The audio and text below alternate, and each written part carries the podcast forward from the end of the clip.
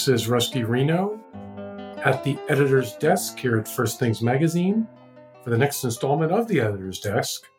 And I'm very pleased to have with me today Kevin DeYoung, senior pastor at Christ Covenant Church and associate professor of systematic theology at Reformed Theological Seminary in Charlotte, North Carolina. And Kevin is going to talk about his essay in the November issue of First Things, The Case for Kids. Welcome to the podcast. Great to be here. It's wonderful to have the opportunity to talk, and thanks for the opportunity to write the essay. One thing that you lay out in this essay is the stunning reversal of what I guess would call the sort of the biblical hope for children. The not just the West, but really all throughout the world, there seems to be uh, the opposite hope. yeah, I'm, the the biblical assumption, and it's so much an assumption, it doesn't even need to be argued for in the Bible, is that children are a great blessing.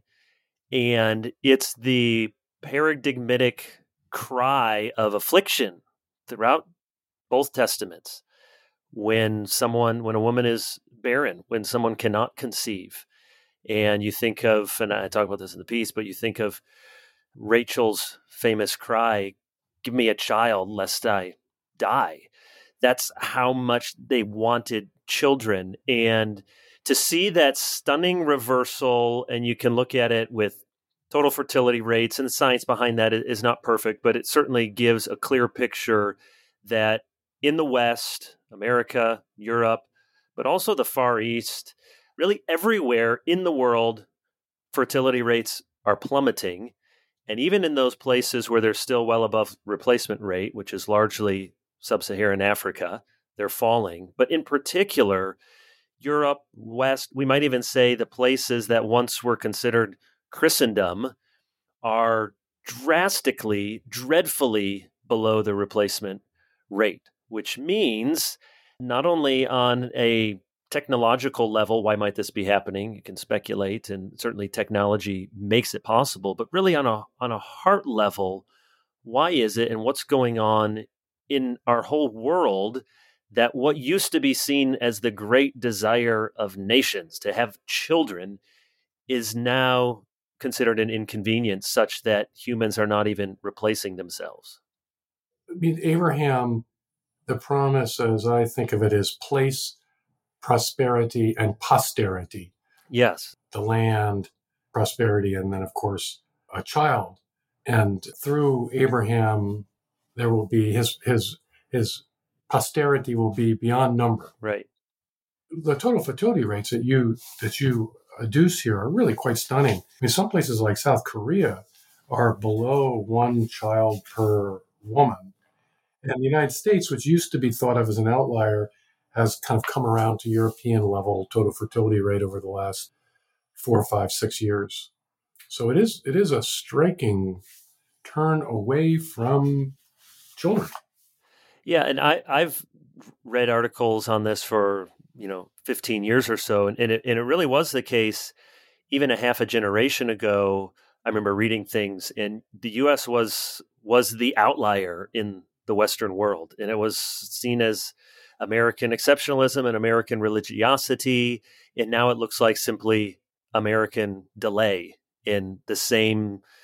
And America was buoyed by artificial, not artificial, but by immigration and the rates that many immigrants have that are higher than the 2.1 TFR. So it really is striking when you think about in the span of less than a generation, just in this country, going from healthy enough to replace yourself. And so 2.1 just accounts for two people and, and other sorts of stillbirth or other things. You have 2.1. And now well below that by some measures, 1.7, really on par with other Western, with Western European nations. And what does this mean about the future of the United States? How, you know, what are the reasons for this? And again, I think there there are at at the fundamental level you have to look at the heart and the way people conceive of children today. Now, I know as a pastor, this is a, whenever you talk about kids and how many kids, it's very it's fraught with lots of difficulties because there's people that wanted to get married or got married late and have illnesses and miscarriages and quiet suffering. And so I always want to give enough of those caveats lest people think that there's a judgmental glance for everyone who doesn't have, well, I, I have nine kids, so we're, we're definitely an outlier. But when this happens society wide, you you have to see that there's there's something deeper going on with cultural societal assumptions about what is the good life. One of the things that became clear when I was just doing reading and some research for this piece is how many nations have tried various programs. So you can look at Japan has tried, China has has attempted lots of pro-natalist policies and they haven't worked because the government can help make it more possible for people to have the kids they want, but it hasn't yet proven possible to to force people or convince them to have the kids they don't want. Right. Yeah, I think some of my friends who are up on Hungary's efforts, maybe we'll see over the long haul, but there was a bump. Right. And my friends say part of it is tremendous amount of social messaging about the good of children. So to your point, it's not just a matter of providing tax breaks or economic benefits, but or family friendly policies, but there has to be a vision of the good life that is populated by children. Right. Yeah, that's and and I'm very curious too to see what happens over the next decade or so with some of those efforts in Hungary because it, it has to be a vision of what a a blessed life looks like. And everywhere in scripture, it's the blessing. So we've been preaching through on Sunday night here, and I have some of I had one of my pastoral interns preach this past week on Psalm 128, and I did Psalm 127 the week before. And those are two psalms right there in the Psalms of Ascent that both have to do with the blessing of children. They have the famous imagery of the olive shoots and the man, the warrior whose whose uh, quiver is full of arrows.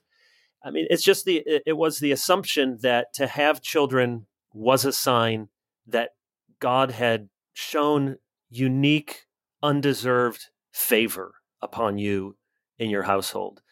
And I think that for many people, even even church going folks, they would say, okay, Lord, a couple of blessings, maybe a couple, but after that, the blessings start to feel like a burden. Well, you you delve into some cultural changes, noticing that a hundred or so years ago, at least for the well-educated American, this notion of being a responsible parent means having fewer children, uh, and the and it's not it's not population control stuff, at least not at the early stages. It's really about making sure you invest in your children, and you can only invest in a small number. If you have too many children, you'll shortchange them somehow.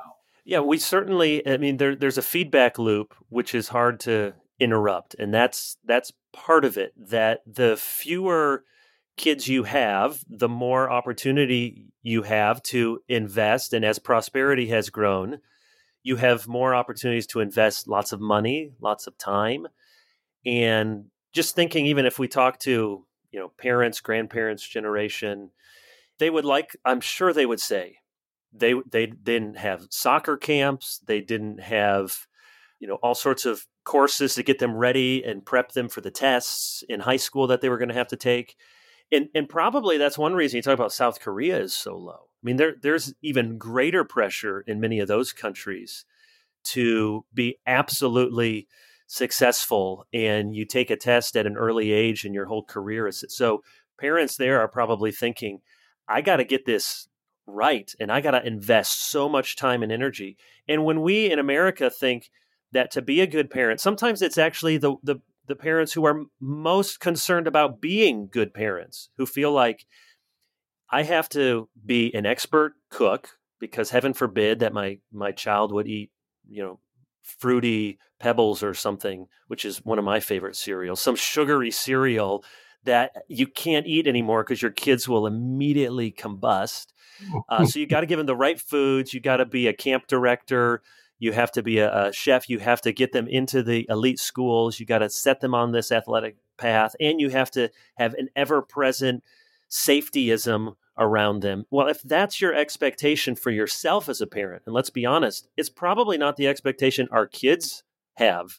Some of them would probably say, Mom, Dad, just relax a little bit. Let me go ride my bike to the store and you know a mile away like you did when you were a kid and you sur- you know survived. So there are all sorts of cultural pressures and messages that we give ourselves that make us think if we're going to be a good parent, we better not have too many of these little rugrats. There's a bit of the grip of mammon here in the sense of it's not the selfishness of the parents, paradoxically, it's their selflessness. They want to make sure that their kids are successful, but success is measured here in worldly terms. Yeah, that's right. I you know, and this happens it's called worldliness. One of my professors in seminary said worldliness is whatever makes sin look normal and righteousness look strange. That's always stuck with me. And that's true. It's it's it's worldliness because it just seems so normal. And we do want what's best for our kids and we do love them and we do want them to have advantages and we want boy, if they're going to be an Olympic athlete, we want to pour that in or if they're going to be a brilliant scholar, we want every opportunity for them to do that and that's a good impulse unless we start to think of ourselves as God, unless we start to doubt that there is a providential ordering of their lives. And, and actually, what our kids often need much more than all of that are the simpler things. They need to know, you know, I, I think if I could give my kids a sense that mom and dad love each other, mom and dad love Jesus, mom and dad love the church, and mom and dad love them, and to some degree, kind of how you, the, the rest is how much money you have and what you want to do and how adventurous you can or can't be with your life. That's what you really need to give to your kids. And you know what? You can give that to one or to two or to 20. Okay, I don't have 20. Uh, not many people do, but you can give that to a, a, lot of kids. I mean, your every parent knows this. your love multiplies with with new children, new grandchildren. It doesn't decrease. You don't have to cut it in half. I can see in the lives of some of my friends who have large families that a lot of people who have two or three children are just, I mean, how can I possibly take care of six? And I tell them, you know, actually the older ones take care of the younger ones at a certain point. So the labor, you know, the ordinary labor of running the household is not doesn't all fall on mom and dad in a large family. Yeah, and I I always tell because I get that a lot, and we didn't set out to wasn't some grand plan to have nine kids. We we thought we wanted to have. We both came from one of four, and so we thought we wanted to have four or five, and we just, you know, we we didn't do anything to to not have them, so we we kept having them. And I get the question a lot. Boy, I feel so overwhelmed with three. I don't know how you do nine. And I say, well, I don't know how we do it either because our house is chaos all the time. So don't give me too much credit. But then to your point, it's absolutely true. I, I always say to parents the, the hardest adjustment is from zero to one. And when you have one child and you have that first child, you think, I couldn't, you know, possibly do anything more. And I'm up all night and he has so many demands and I have to do everything. And then sometime later, if you have four or five, I mean, now I, I think, I mean, one, why was I stressed out? Or four, I mean, I could go to the moon with four kids. I don't, if, if, if they're not in diapers, I could do anything.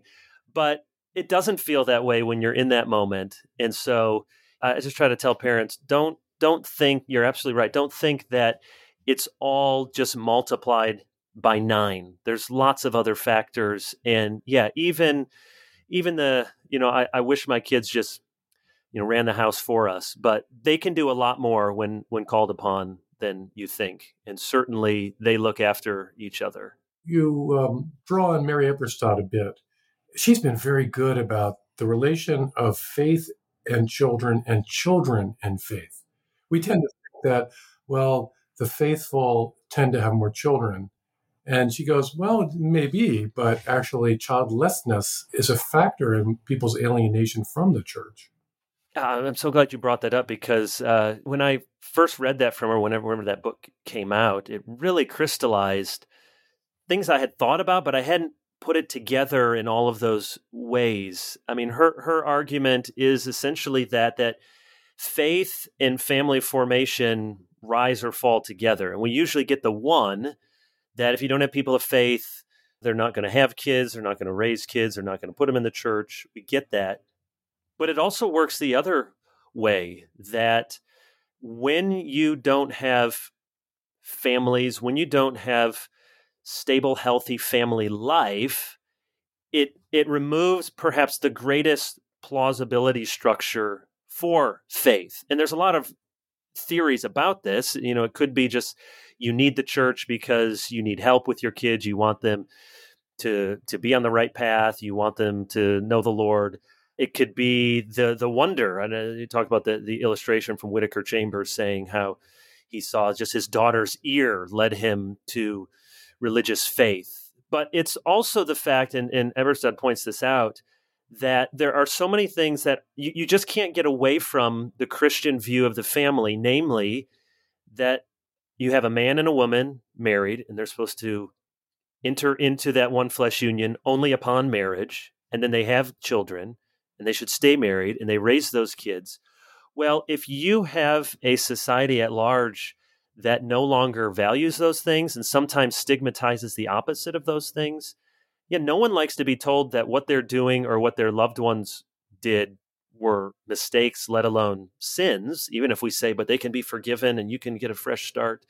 It, it is a new obstacle in our day to people coming to faith because now they you know you can't be the Christian church in continuity with the history of the Christian church and jettison these things, though people try, but you can't. And that means there are there are added obstacles to people when they have to come to faith. I, I was just saying to our, our staff today as we were talking about some of these things that on an earthly level, of course, God can do anything and He's sovereign, but on an earthly level, if there's any magic societal pill out there, it's marriage I mean, if you could just wave some policy wand that would affect the, the, you know dozens of other areas of health or disease in our culture or our body politic, I think that the the most important of those on an earthly level would be marriage, a husband and a wife getting married, staying married, having children, raising children together.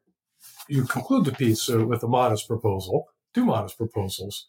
And really, actually, I think there are three there, but and you just said it right there family at the center of a renewed conservatism. Really, family at the center of any plausible approach to renewing the West, I would argue. With, if the family continues to disintegrate, I think it's kind of game over for having a coherent society. I mean that that is the the good news and the bad news. I mean the, the bad news is you're right. We can you know you can try to get better candidates you can try to get better policies you can try to get better books and yeah, yeah. write good things in first i mean you can do all of that if the family is not renewed we're strengthening what remains and that's important now th- the good news in that is human nature is what human nature is and god is still god and part of what we need to do, and it starts with our families, but it also needs to, to work through local churches and parishes to present this not as some ancillary thing like you're you know, of course, of course, get married, have kids, and then do the really important stuff in life. No, we, we need to celebrate because we imitate what we celebrate. And there's something of a you know we're, we're always driven by what is stigmatized and that's hard because stigmas are painful and we need to allow people to find forgiveness when they run afoul of standards and yet cultural societal stigmas they serve a purpose stigma usually speaks louder than dogma and we wish that just tell people what's right but it's what the community says this is what a good life looks like. This is how good people operate. And it's scary to think that in many places, you know, elite coastal enclaves or universities, the stigma would be having kids, let alone having lots of children because you're a you're a cancer on the environment. And what about your carbon footprint? We we need to have a healthy kind of wonderful expectation in Christian community in particular, and beyond that, in a renewed conservatism, that to put the family at the center of what we're doing is absolutely critical and important. And it doesn't mean that you know we don't believe in rights and the rights of the individual, but that sort of atomistic individualism is not going to win the day. You mentioned Carle Zimmerman, who the 1947 book on family, his far-seeing prophecy that liberalization of attitudes would be a kind of reinforcing uh, downward spiral. And I'm, which I think has certainly been the case in my lifetime, where you know you want you don't want people to be you know divorce. Okay, a lot of people got divorced in the 70s. You don't want the children of divorcees to carry the stigma or something like that. And so we relax the stigma against divorce. Well, but that then it makes divorce easier and easier and easier. And you know, cohabitation, homosexuality, and you, the list goes on. I'm just wondering whether right, you do reach a kind of bottom. I know uh, what you're experiencing in your ministry, where people are willing to say, "No, this this my my life and what I have, you know, this has not worked." yes, please, please, Pastor, tell me, you know, what is right and what is wrong. yeah, I, I I think that's, and I hope that is happening. And I think you see glimmers, you know, just uh, the size of a man's fist, Elijah would say. Mm. It's just out there. But I think I try to remind myself and my congregation and other Christians yes, there's a lot of cultural winds blowing against this sort of vision. But besides, hopefully, you know, being in step with God and His Word, you have human nature. And, and that doesn't change. And I, you're absolutely right that people at some point mm-hmm. say, this defined my own life, the mystery of my own existence, in my own sex, in my own sexuality. This is not working. It's not working for me. It's not working writ large.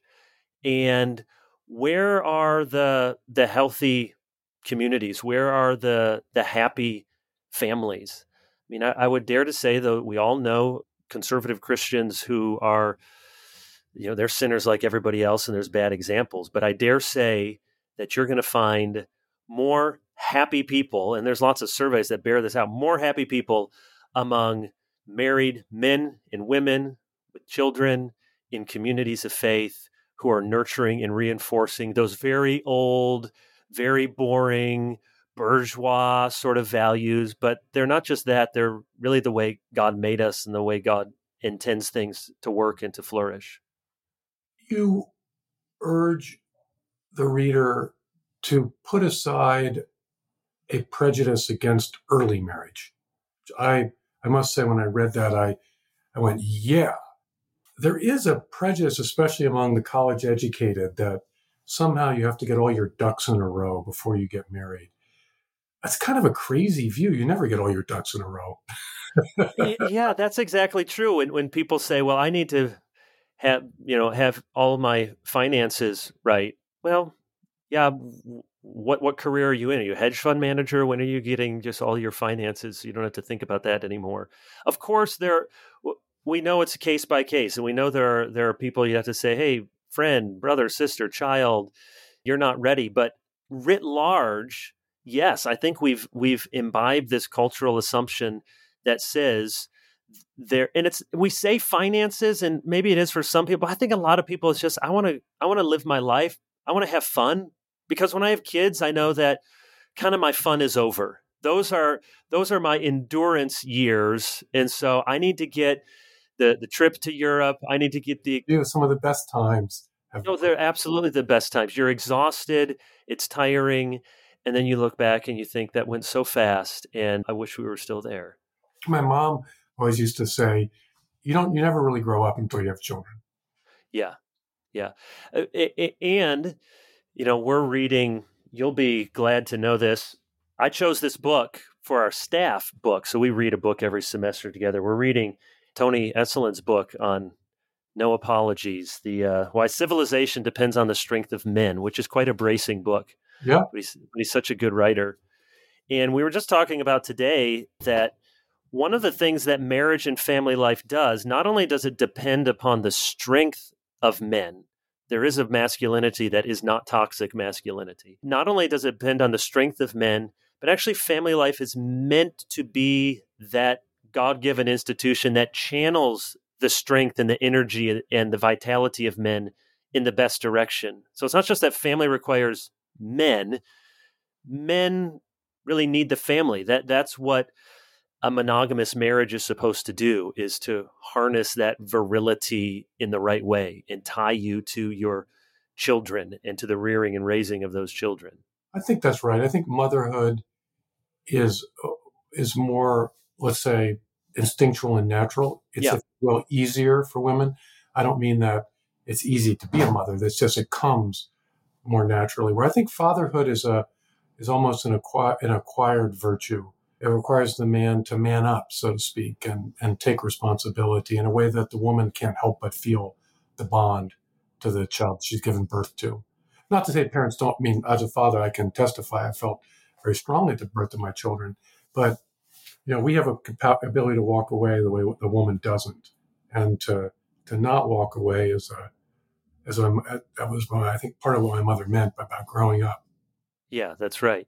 I mean, it's just it's a biological fact. You know, people used to be you got kicked off of Twitter for stating these biological facts, but it, it is a biological fact that it's women who who incubate and gestate the the next generation. So that yeah they have that experience which a man will not have, and then birth that, and then in many or most cases, if possible, they will nurse that child. All of those things, just biologically, yes. a mother is tied to her child. And, and Esolen points out in the book if you see a mother, you know, looking longingly in her young child's eyes, sitting on the lap, of course, that, that's sweet and that's proper, but you, you expect that. You see it from a father and it's it, it's something that catches your attention. And i can even see walking through airports or public places with some of my little kids. I mean it's it's a hundred to one the women that stop and and do googly eyes or say something sweet to the to the men.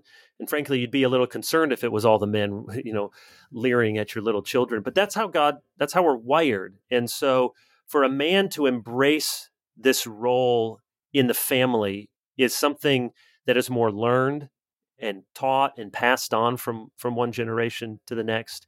And we need to encourage both encourage men who have their own personal agency to to make this kind of life and we also need to speak into the, the larger cultural assumptions that sometimes mitigate against men growing up to be real men. You conclude the essay with saying that children or having children is an act of transcendence, which I think really resonated with me. I think in the Bible, children, the genealogies are they're kind of the forward arrow towards eternity. You know, they're the they're what drive time forward in the in the book of Genesis. And I think children are for almost in all cultures natural signs of immortality. They're a kind of natural hope but you're kind of drawing something more here because it's also not just the procreating, it's the raising of children. Do you see that also as a kind of, I guess it's an act of transcendence. You're, you're, you're investing in them. You're, yeah. you're giving them life and then you're casting them into the future where you won't be there. Yeah, that's right. We're, we're used to thinking, at least in Christian circles, children as a blessing, and they are. We've talked about that. Children as a duty or obligation. They are to some degree. So this last point I thought was really important, and and you even gave good feedback, Rusty, in the editing process, mentioning these genealogies. I thank you for that. To look at how the transcendence, meaning beyond us, uh, above us, into the future. So when I send, I, I write this when when I send my kids out the door, I don't say this every day, but sometimes if they got a they got a big race or a big test or some new adventure, and I'll look them in the eye and say, "Now, don't forget, you're a DeYoung," And I, I say it sort of tongue, and you know they're used to my dad's speeches, but what I mean is, our name means something, and it means something about who we are and what we value and what we believe. And it also means you're going out into the world. In a way, you're my representative, you're my wife's representative, and you're you're part of this larger story of our name. And then you can put a very easily a Trinitarian lens on that because in baptism we're named with God's name, Father, Son, and Holy Spirit. And having that name is then being his image bearers in the world. Even just on an earthly sense, it is an act of that transcendence. Yes, going up towards towards God, but also going out into a world that they'll go where I can't go, do things that I can't do. And it's an act of not only blessing, but hope and transcendence as the Lord gives us opportunity to have children. It's a vision I, I think we certainly need to promote and embrace. So thank you so much for this piece and thanks for being on the podcast. Great to be with you. Thanks for the opportunity.